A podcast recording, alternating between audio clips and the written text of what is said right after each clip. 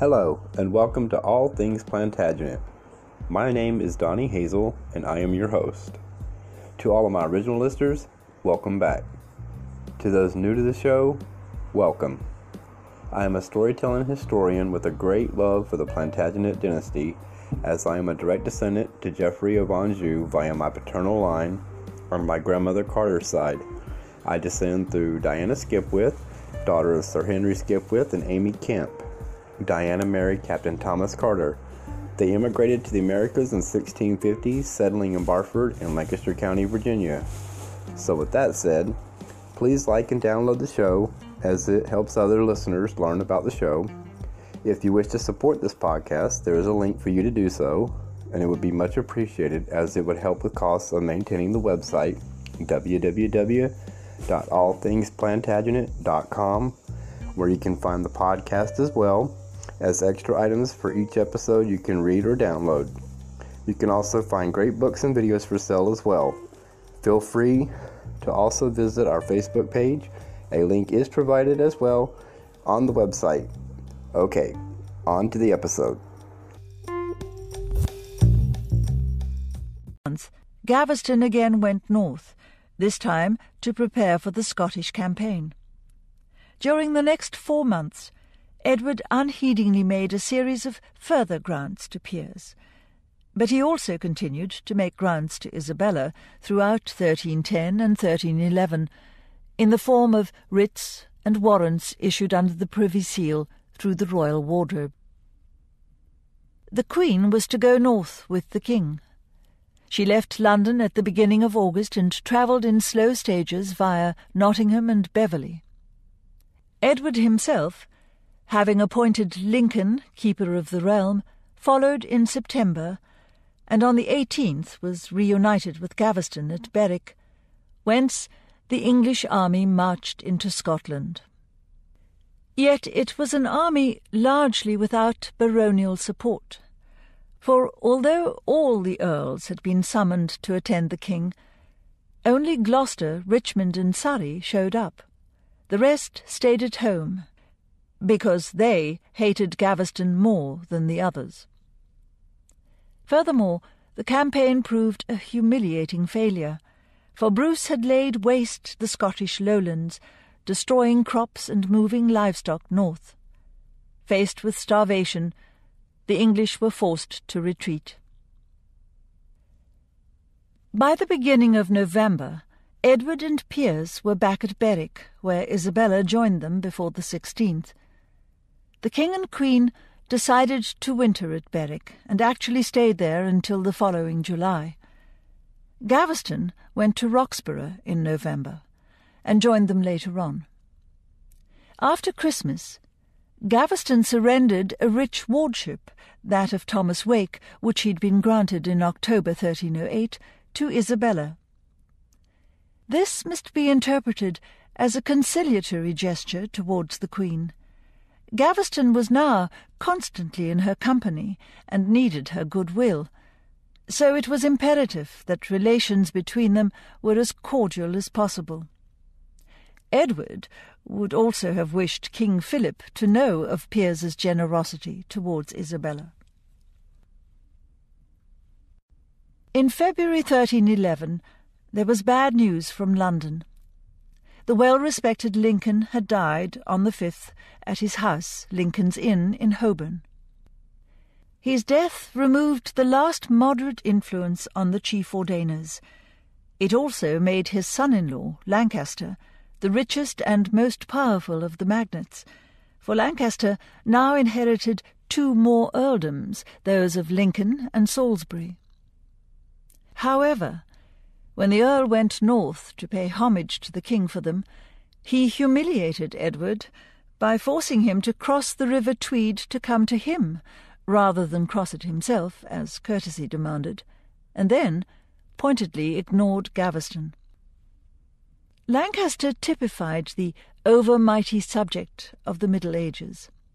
His mission now was to become a second Simon de Montfort, ostensibly to save the country from misgovernment. But the chief aim of this grasping and ambitious aristocrat was to control the king. there was little political integrity or foresight in him. This was the man who emerged as the natural leader of the Ordainers, by virtue of his birth and wealth alone, and who would soon be Edward's most dangerous enemy. Gloucester was appointed Keeper of the Realm in Lincoln's place. At this time, the king was experiencing increasing financial difficulties. He'd even pledged the crown jewels as security against a loan. He had also lost support and credibility as a result of the humiliating Scottish fiasco. A further campaign, led by Gaveston in May and June 1311, was equally unsuccessful. This all played right into the hands of the ordainers, who had nearly completed work on their proposed reforms and who now required the king's presence in the capital. Reluctantly, on June 16th, Edward summoned Parliament to London, and at the end of July he left Berwick with Isabella, having appointed Gaveston his lieutenant in Scotland. After Edward had gone, however, Piers was unable to make any inroads against the enemy, and, after a series of savage Scottish raids into the north of England, withdrew to Bamborough in Northumberland. Meanwhile, the Lords Ordainers had drawn up their full list of 41 ordinances, and on August the 3rd a copy was sent to the king for inspection. To his utter dismay, he could see that the Ordainers meant to limit his power severely. He was not allowed to grant land, go to war, or even leave the realm without the consent of the barons in Parliament. His bankers, the Frescobaldi, were banished and ruined, and his financial privileges curtailed. He was to live more wisely and avoid oppression of the people. The king must not, the king must not. The list of prohibitions went on and on. This was all shocking enough, but Edward was far more distressed by Ordinance 20, which demanded that, because Piers Gaveston had misled and ill advised our Lord the King, and enticed him to do evil in various deceitful ways, he be exiled for all time and without hope of return, as a public enemy of the King and his people. Parliament met at Blackfriars in London on August 8th, and the King arrived in the capital a day or so later. On the 16th, Parliament formally presented the ordinances to the King for his consent. A desperate Edward tried to bargain with them, offering to agree to all their provisions on condition that his brother Piers was allowed to remain with him. But the barons were implacable even though the king went on relentlessly, coaxing them with flattery or hurling threats, they could in no way be brought to agree. So far, the records have afforded us only occasional glimpses of Isabella. But fortunately, her household book for the year 1311 12 has survived. This provides a great deal of information about her daily life at this time, which is why there are more detailed references to her in the period covered by the rest of this chapter. Isabella had travelled south at a slower pace than Edward.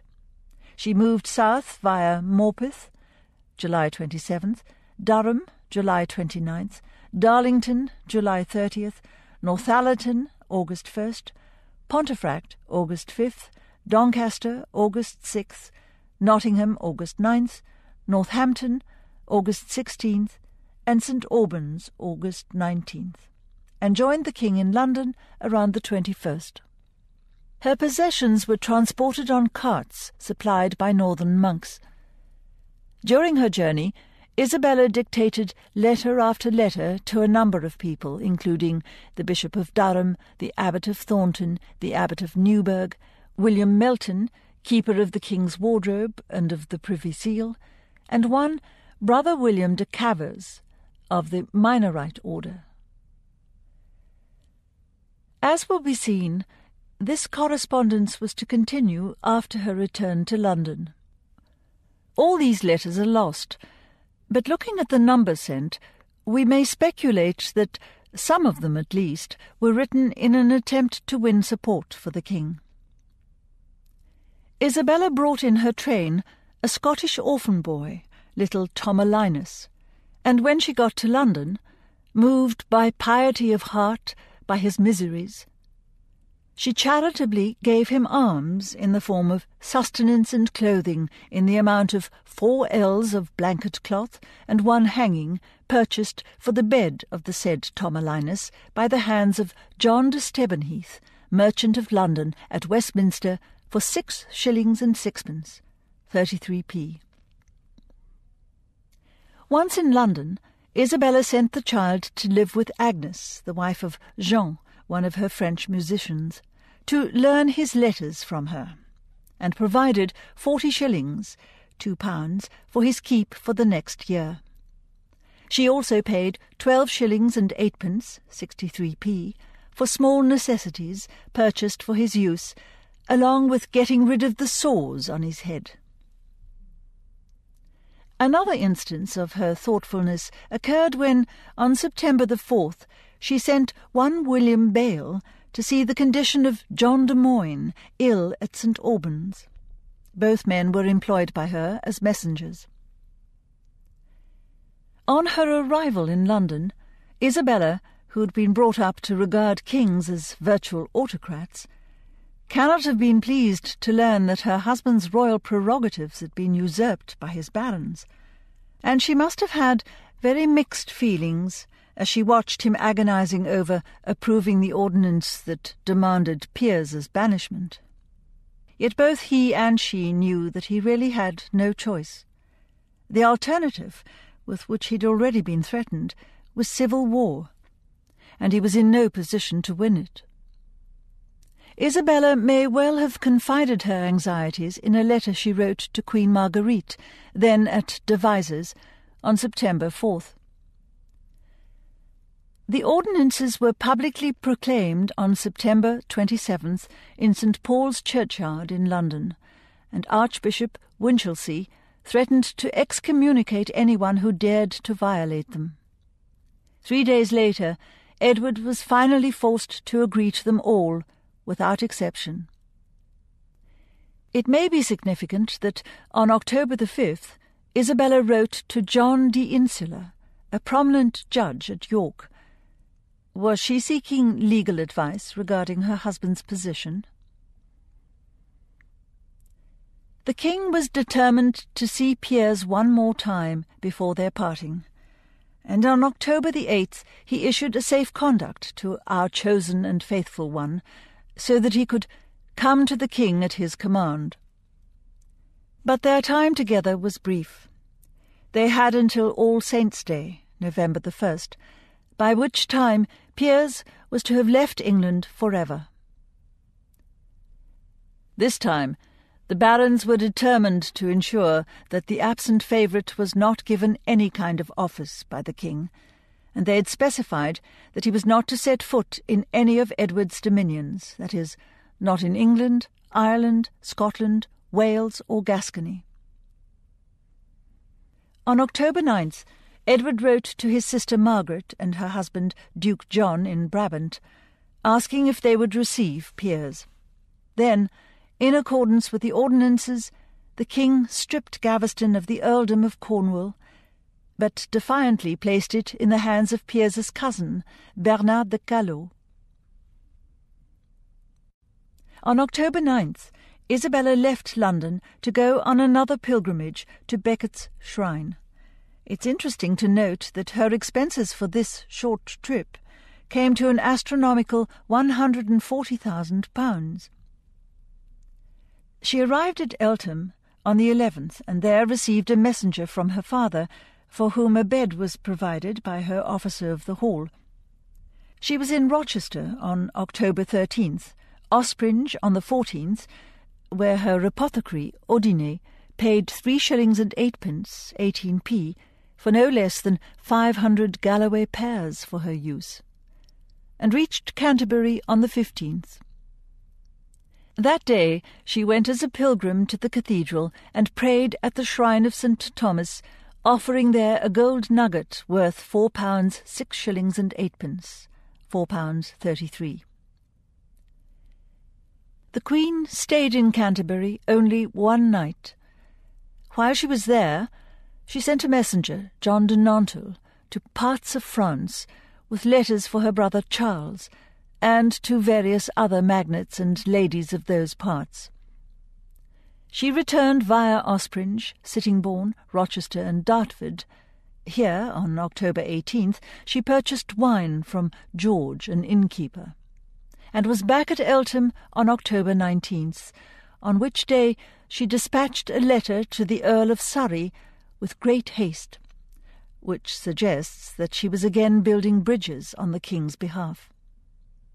She wrote to her friend Isabella de Vesey on October 27th and to the King at Windsor, again with haste, on the 28th. On the 29th, she sent a letter to Adam Osgerby, the Vice Chancellor.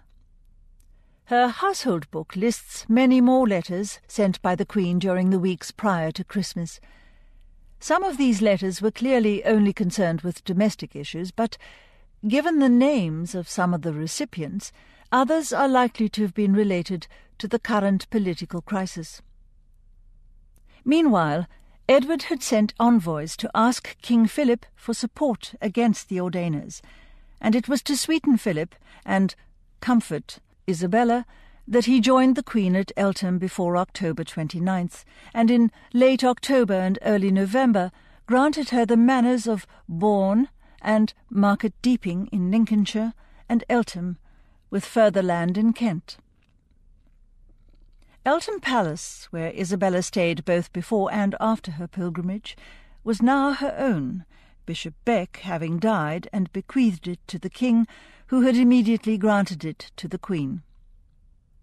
During the next few years, with financial assistance from her husband, Isabella would make various improvements and alterations.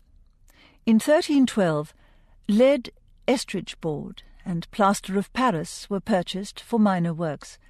Then on May 12, 1315, Isabella ordered a new stone wall with 56 buttresses to be built around the moat at a cost of £305 15 shillings and sevenpence. But the work turned out to be seriously defective, and the wall had to be demolished while the three London masons responsible were tried by the Exchequer Court and thrown into prison.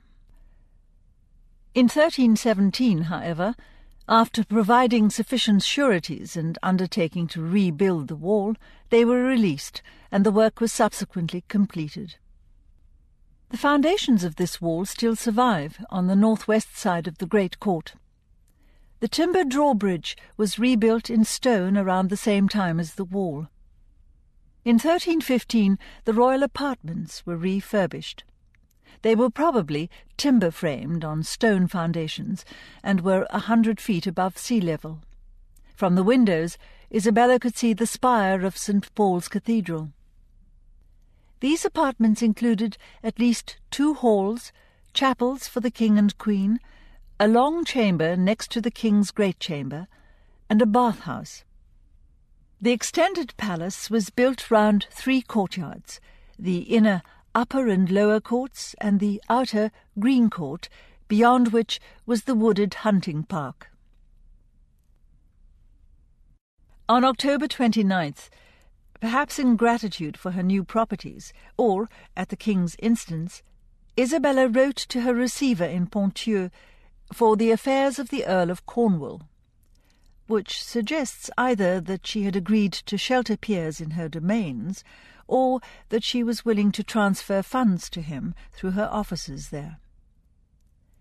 The continuing favour shown by Edward to Isabella now bore fruit, for Philip agreed to issue a safe conduct through France for Gaveston, should he need it. In November, John de Nantel returned from France with replies to Isabella's letters, and in December the Queen was again in contact with her father through another messenger, John de Moyne, who was now recovered from his sickness. These exchanges of messengers prove that the Queen was keeping Philip IV closely informed of events in England and was receiving advice from him. It may be that her own reports of her husband's recent generosity helped to influence Philip's decision to give Gaveston the safe conduct. On November 3rd, Gaveston left England under guard, sailing down the Thames on a ship probably bound for Brabant. The next day, Parliament met at Westminster and the ordinances were promulgated. The Queen arrived at Westminster on the 6th and stayed nine days. Thus, she was present when her friends, Henry de Beaumont and Isabella de Vescie, and several officers of the royal household and her own household, were dismissed from court in accordance with the ordinances. Both Beaumonts had been censured for having given evil counsel to the king. Lady de Vescie, who now returned to her home in Yorkshire, was accused of illegally securing the issue of writs. Then the Lords demanded that Piers's friends and partisans should leave court, lest they should stir up the king to recall Piers once more. At this, the king's anger knew no bounds, so, out of hatred for the earls, he recalled Piers, swearing on God's soul that he would freely use his own judgment.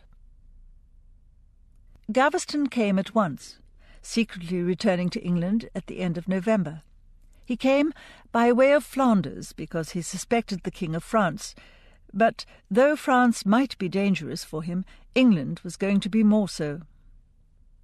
On the 30th, hearing rumours that he had been sighted, now in Tintagel and other places in the West Country, now at Wallingford, or was hiding in the royal apartments at Westminster, the barons obliged the king to institute a search for him. The next day, Edward once again begged Philip for support, and on December 18th he retreated in a temper to Windsor, complaining bitterly that the ordainers were treating him like an idiot. Isabella, already in residence in the castle, was a witness to his fury.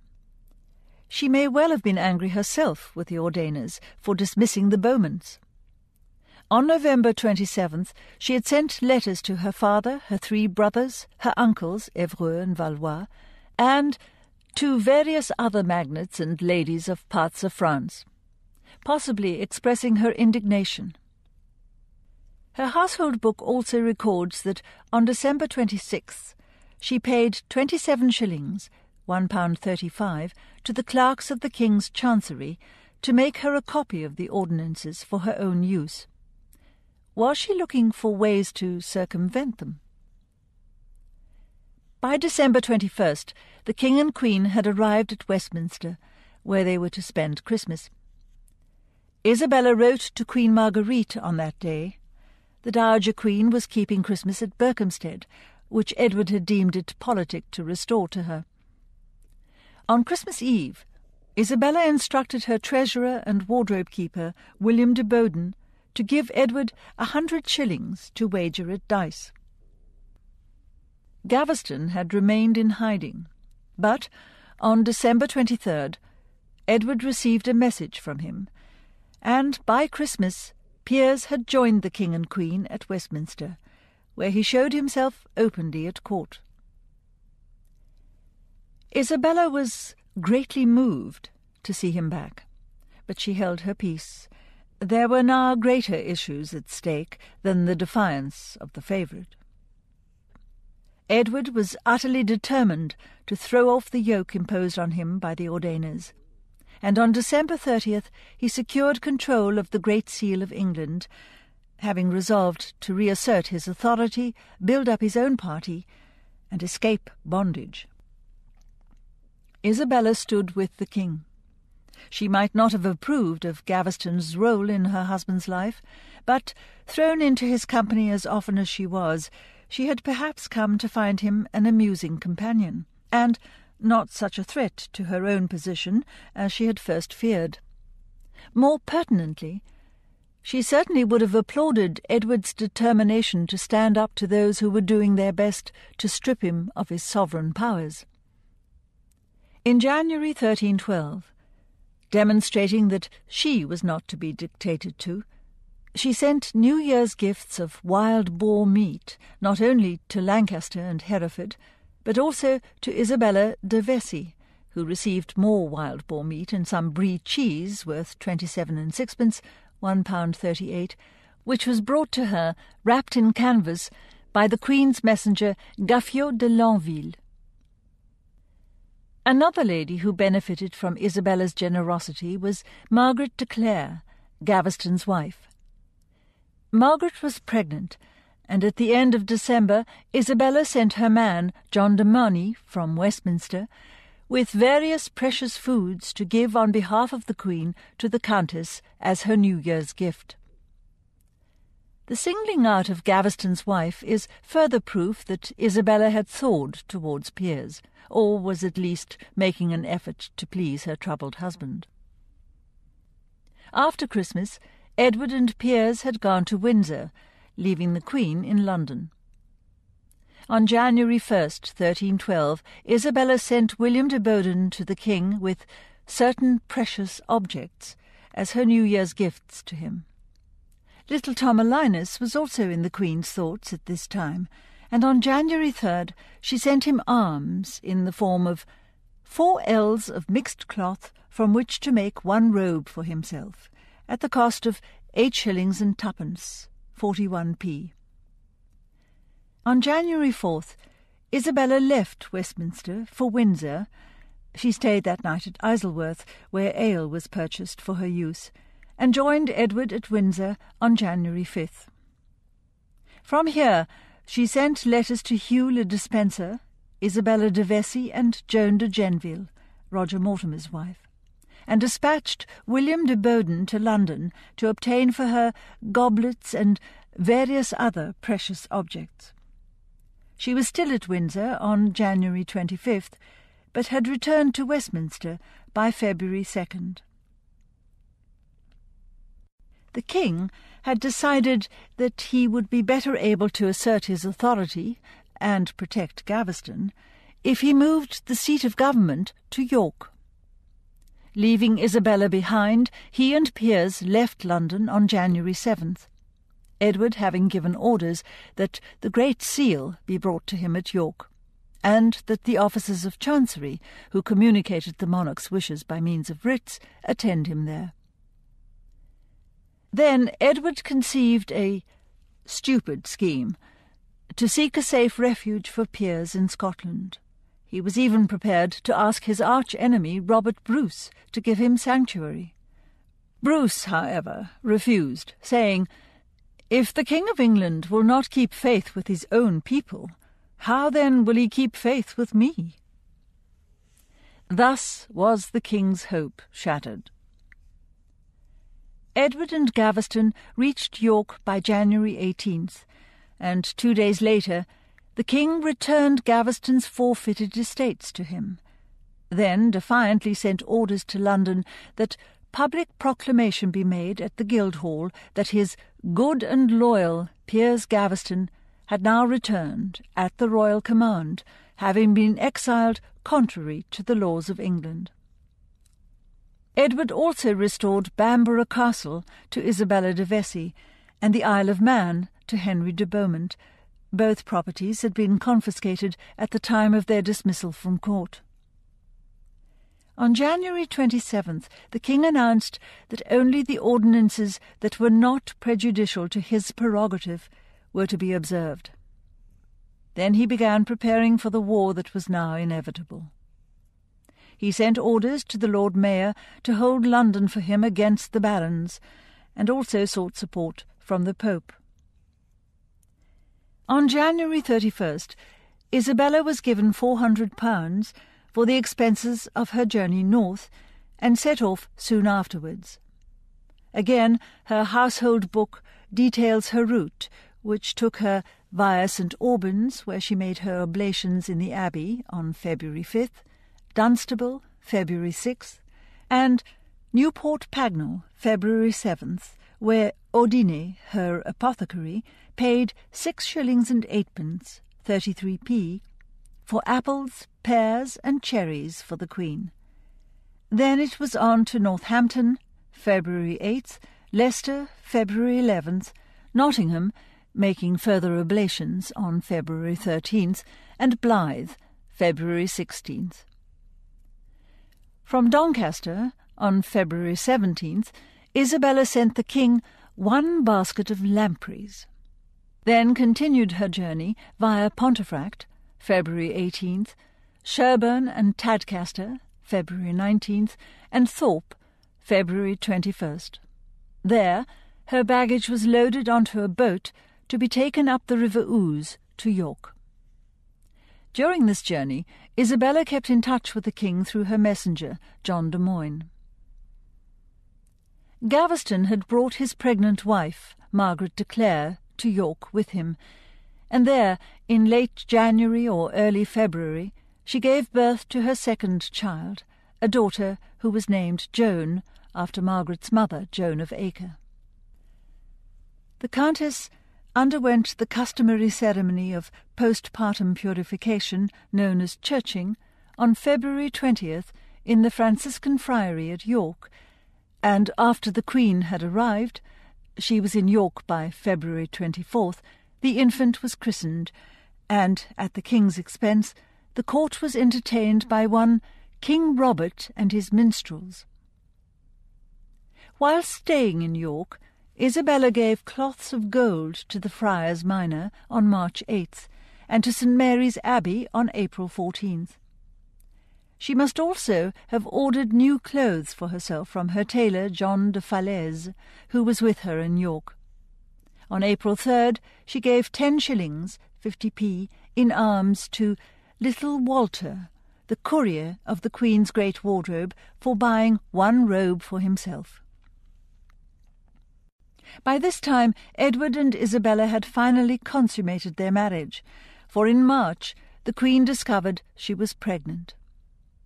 Soon afterwards, Edward wrote to King Philip, informing him that his daughter was in good health and will, God propitious, be fruitful. This, incidentally, is the only reference the king is known to have made to Isabella in his correspondence with her father. Isabella sent letters too, probably announcing her happy news, to Queen Marguerite, the Countess of Pembroke, and Edward's sister, the nun Mary. The latest date for the consummation of the royal marriage would have been the previous Christmas, by which time Isabella would have reached her sixteenth birthday. Of course, the consummation could have taken place before then, for it was usual for married couples to begin cohabiting when the wife was fourteen, or even before that. It could therefore have happened as early as 1308, during Gaveston's exile, when Edward began paying proper attention to Isabella, and was intent on winning the goodwill of her father. If so, intercourse must have been infrequent, as the Queen did not become pregnant for at least three years. The fact that the births of her children were to occur at widely spaced intervals, four, two, and three years, and that there were four year gaps both before and after these childbearing years, suggests that Edward never visited her bed regularly. It is possible, however, that the king chose to mollify Isabella by timing the consummation of their marriage to coincide with Piers's unauthorized return at Christmas 1311 in order to win her support and that of her father, and also reassure them that Gaveston was no threat to her position. As we have seen, she readily gave that support. Was she demonstrating her gratitude at being given at last a chance to bear an heir, and thus consolidate her position as queen? Was she also pleased that her handsome husband had at last played the man, and paid her the kind of attentions that she regarded as being due to her alone? We can only speculate. Whenever it took place, the consummation of Isabella's marriage may well have contributed to the improvement of her relations with Gaveston.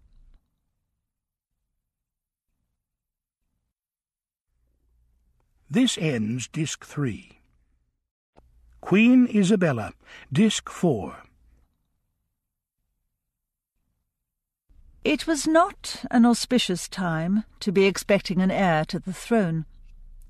Gaveston's recall by the king had been tantamount to a declaration of war, and by March the barons had taken up arms, ready to force the issue over the favourite. Five earls, Lancaster, Warwick, Pembroke, Arundel, and Hereford, all swore to kill Piers if they laid hands on him. Even the moderate Gloucester offered his support against him.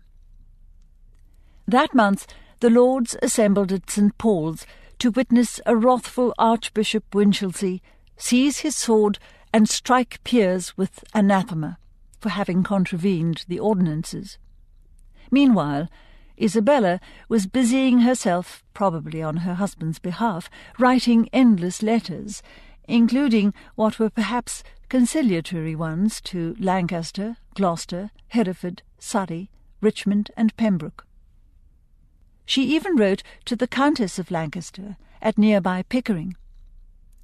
Given that she would soon earn a reputation as a peacemaker, she may well have been trying to mediate with the opposition. On March 6th, the King ordered the powerful northern baron Henry Percy to hand over Scarborough Castle to his own custodian, and by the 17th Gaveston had left York and was ensconced there, surveying the fortifications. For the King and Queen there was a brief respite from care at Easter, with much revelry at court on Easter Monday. Knowing that the king was a great lover of horseplay, the queen's damsels burst in upon him as he lay late in bed in the morning, dragged him out of it, and made him their prisoner, forcing him to pay a ransom before they would release him. Amidst much laughter, he paid them a generous sum. This tomfoolery had its origins in an old custom celebrating the resurrection of Christ.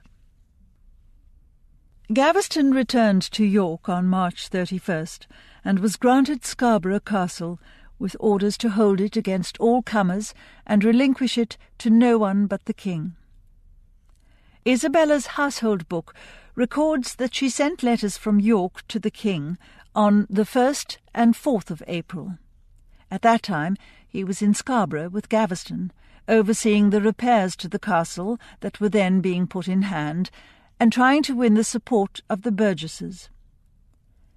But Lancaster and his private army were now closing in on York, and on April 5th, after issuing a hurried summons to Gascony for troops, Edward fled northwards with Gaveston to Newcastle, which they reached on the 10th, leaving the Queen to follow at a more leisurely pace.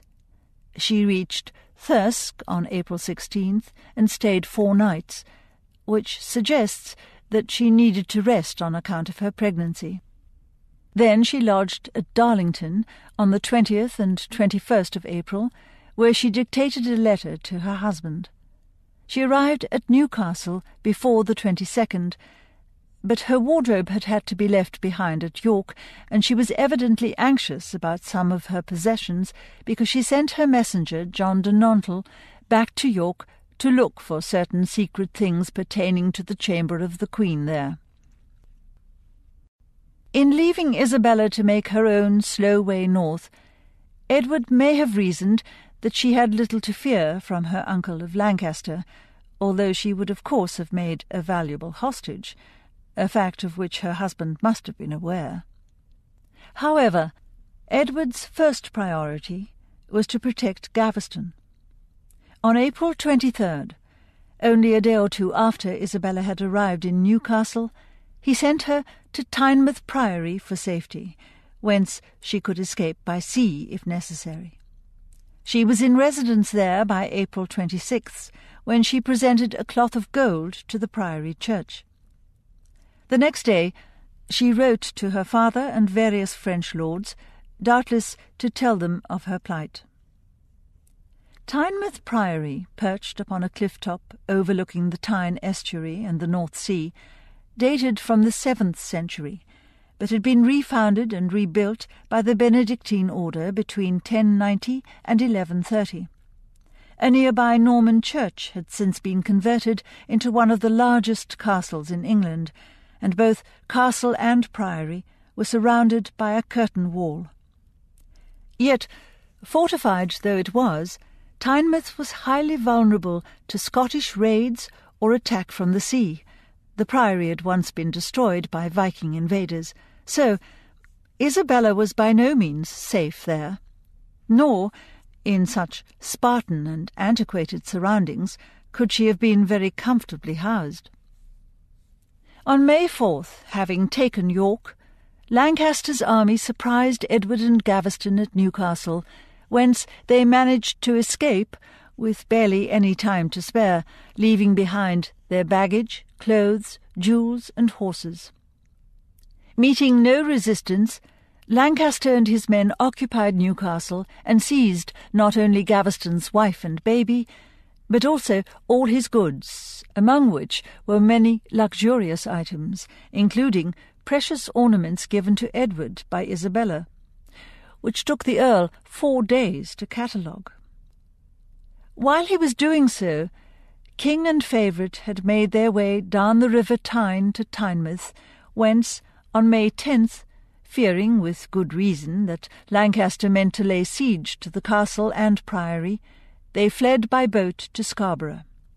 The king left Gaveston there to hold the castle, and made for York, where he was hoping to raise an army. Perhaps because she was in the difficult early stages of pregnancy, Isabella did not accompany them on the sea voyage. She had begged her husband in tears not to leave her, but he insisted that she remain behind at Tynemouth. Lancaster sent a secret message to her there, reassuring her that the barons intended her no harm, and that their sole object was to secure the person of the favourite. He would not rest, he told her, until Gaveston had been driven from the king's society. This is the sole piece of evidence on which the theories of Lancaster's support for Isabella during Gaveston's ascendancy have been based. However, it is unlikely that Isabella received his reassurances, since her household book shows that she left Tynemouth in a hurry, leaving most of her possessions at South Shields so that she could make speedier progress. They were not retrieved for several weeks.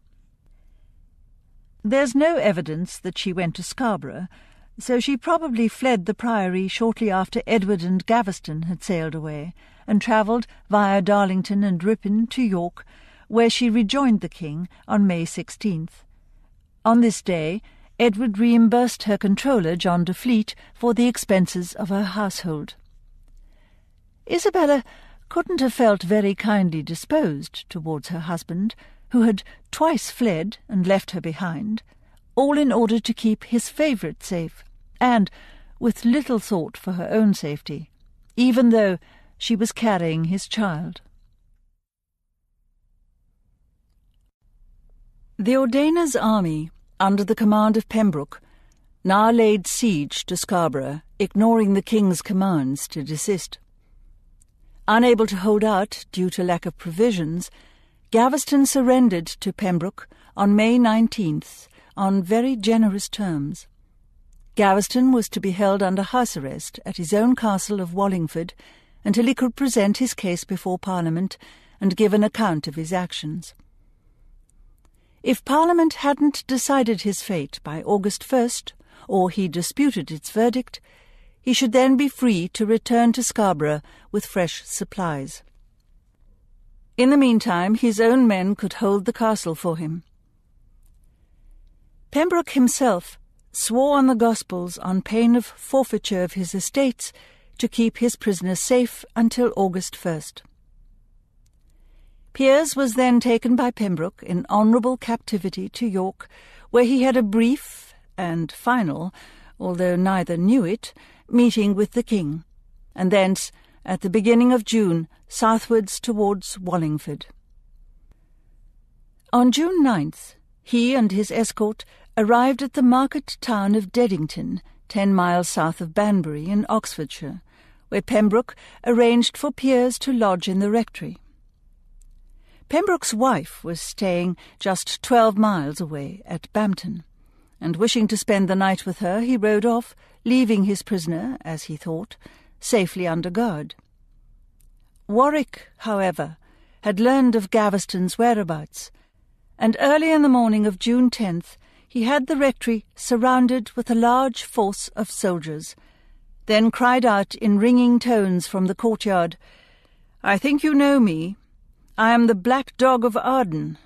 Get up, traitor. You are taken. In his bedchamber, Piers began pulling on his clothes, but Warwick's men burst in and hustled him out, half dressed and without his hat, hose, and shoes. Gaveston was taken under guard to Warwick Castle that same day. Barefoot, stripped of his belt of knighthood like a common thief, and deafened by the blaring trumpets and the horrid sound of the populace, he was compelled to walk through the town running the gauntlet of the jeering, taunting mob. Only when the grim procession had left Deddington behind was he allowed to mount a mule a sorry steed for one who had been such a great earl and the king's beloved. But Edward was far away.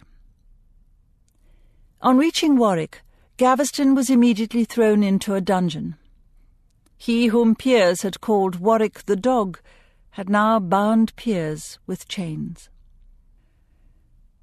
The king was distraught to hear that Piers was taken, and dashed off frantic letters to Philip IV and the Pope, beseeching them to intervene with the barons, and even offering them joint possession of Gascony if they could save Gaveston's life. Isabella, meanwhile, had left York some time after June 5th, and had moved south to Selby and eastwards to Howden by the 8th. Here she probably lodged in the bishop's palace. She left Howden by June 11th, and by the 15th she had travelled further east to Beverley. The roof boss in the cathedral may commemorate her visit. And was in Burstwick on the 18th. Thus, she was far removed from the events taking place in Deddington and Warwick, and was in no way involved in them. Presently, Lancaster, Hereford, Arundel, and other magnates arrived at Warwick and debated with Warwick what to do with Gaveston. All agreed that he should be put to death, but they were concerned to cloak their proceedings with a semblance of legality. Warwick didn't want to be implicated at all in the killing of Gaveston, so Lancaster, being of higher birth and more powerful than the rest, took upon himself the full peril of the business. While he lives, there will be no safe place in the realm of England, as many proofs have hitherto shown us, he declared. There was a travesty of a trial in the presence of two hastily summoned royal justices. Probably coincidentally, one was William Inge, to whom Isabella had written four letters between January 17th and February 4th. Gaveston was not allowed to speak in his own defence. Lancaster presided over the hearing and ordered Piers, after three terms of exile as one disobedient to three lawful warnings, to be put to death. Later, the Earls were to claim, on questionable grounds, that having proceeded against Piers for having contravened the twentieth ordinance, they were unaware at the time that the king had revoked that ordinance. Meanwhile, Pembroke, whose honour was at stake because he had given his oath to keep Gaveston safe, and who stood to lose his estates if that oath was broken, was desperately trying to persuade the other ordainers to order Gaveston's release. But no one, not even Piers's brother-in-law Gloucester, who coldly advised him to learn another time to negotiate more cautiously, nor the University of Oxford, to which Pembroke appealed in desperation, was willing to listen to him. In the small hours of June 19th, Warwick sent a sharp-tongued messenger to Piers, telling him to look to his soul, because this was the last day he would see on earth. With sighs and groans, the condemned man pitiably lamented his fate, but he knew that there could be no reprieve, and was fatalistic. Let the will of the earls be done, he said. At three in the morning, he was bound, dragged from his dungeon, and handed over by Warwick to Lancaster, who told him that he was to be beheaded as a nobleman and a Roman citizen, a concession to his status as Gloucester's brother-in-law. It would have shamed the Earl if Piers were hanged or made to suffer the full horrors of a traitor's death. On hearing of his fate, Piers threw himself on his knees before Lancaster and begged for mercy, but Lancaster merely said, Lift him up, lift him up. In God's name, let him be taken away. Those watching, seeing him brought so low, could barely restrain their tears. Then Gaveston was hastened to the place where he was to suffer the last penalty, to Blacklow Hill, which lies a mile or so north of Warwick, and was just beyond the boundary of Warwick's estates, on Lancaster's land. Warwick had stayed behind in his castle, again dissociating himself from what was to happen, but Lancaster, Hereford, and Arundel followed the prisoner at a distance. Crowds had gathered to watch the hated favourite pass, and they blew horns and shouted for joy to see him brought so low. At Blacklow Hill, at Lancaster's command, Piers was handed over to two Welsh soldiers, both Lancaster's men, and the earls withdrew a short way off. Then Piers was dragged up the hill by the Welshmen. Ignoring his pleas for mercy, one pierced him through the heart with his sword, and the other cut off his head and showed it to Lancaster. The earls then rode off, satisfied that the odious reign of the favourite had come to an end. The body lay where it had fallen until four shoemakers found it and the head, and conveyed both on a ladder to Warwick Castle. But Warwick came to the gate and refused the corpse admittance, ordering that it be carried off his land. So they took it back again and left it on Blacklow Hill where they had found it. Soon some Dominican friars of Oxford came upon the remains and conveyed them to their convent. They sewed the head back on with twine and had the body embalmed with balsam and spices and dressed in cloth of gold. But they could not give it Christian burial because Gaveston had died excommunicate. So they kept it in their friary until such time as its fate should be decided.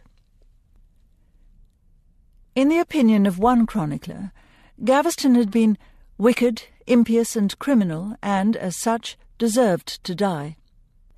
But the manner of his death was equally impious and criminal. As another observed, they had put to death a great earl, whom the king had adopted as brother and cherished as a son and friend.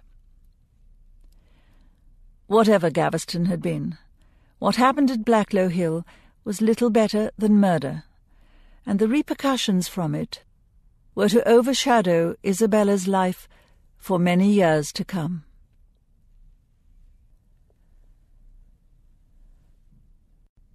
Chapter 3 All that is prudent, amiable, and feminine.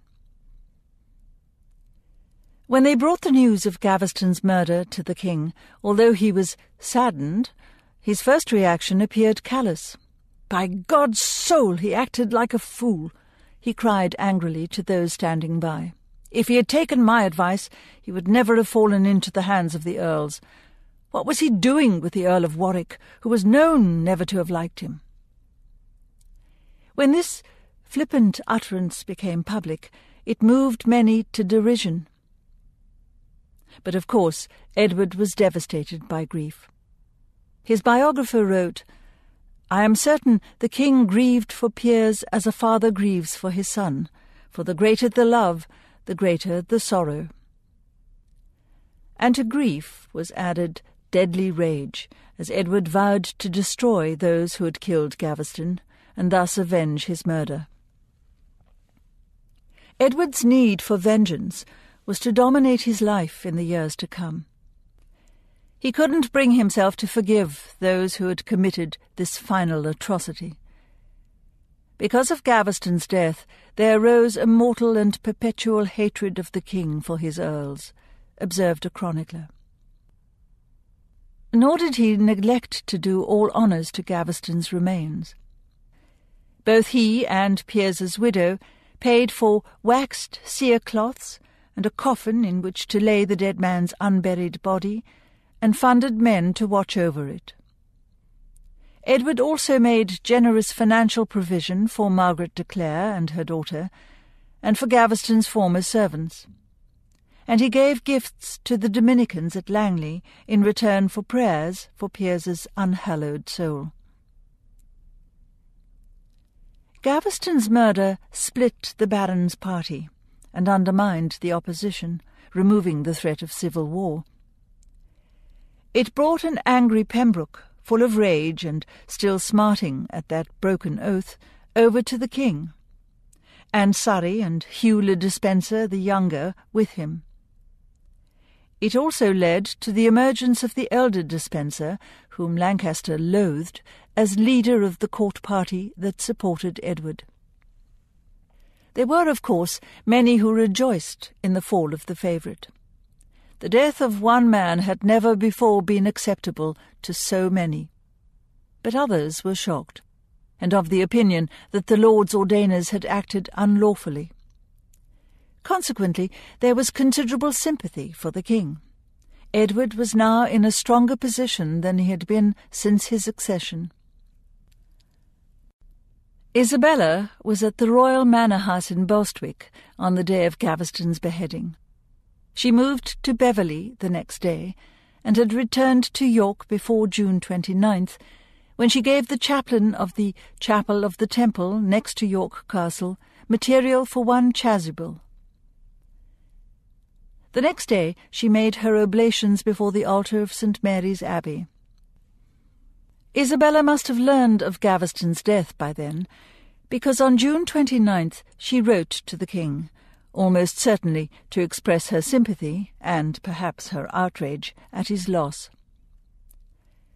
There is no suggestion anywhere that Edward ever entertained any notion that Isabella had been involved in Gaveston's death.